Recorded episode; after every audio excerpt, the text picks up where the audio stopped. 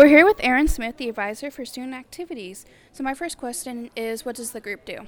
So the group plans a lot of the events and the activities that happen here in Building 5 and around campus. Um, so they get a say on deciding what are some fun things students might want to get involved with.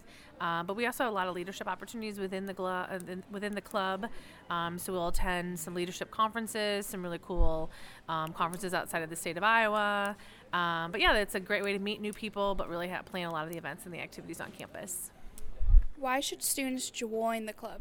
well. Obviously, we want to see them get involved, um, meet some new new people. We've got a lot of really fun people that are on the club, but there's lots of, uh, like I mentioned, leadership opportunities, so they can get, uh, kind of gain some of those leadership skills. Um, obviously, if they're really interested in planning, um, it's a really good um, group to get involved with. So, how do students join the club if they're interested? Uh, well, we have information tables here this week where they can pick up more information, pick up an application, or they can stop by the Student Life office here in Building 5, which is just on the other side of Subway. And they can also pick up an application there um, and ask any questions. And if they need more information on the club, they can find out some information then. What are some upcoming events for you guys? Um, well, next week we have our grocery bingo, which is one of our really popular events that is happening on Wednesday, the 28th at 12:15.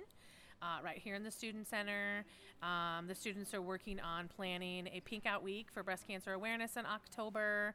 Um, we'll also have some really fun events that we're um, co advising with uh, Campus Recreation that are coming up in October, pumpkin carving contest at the end of the month. So, yeah, lots of things to look forward to.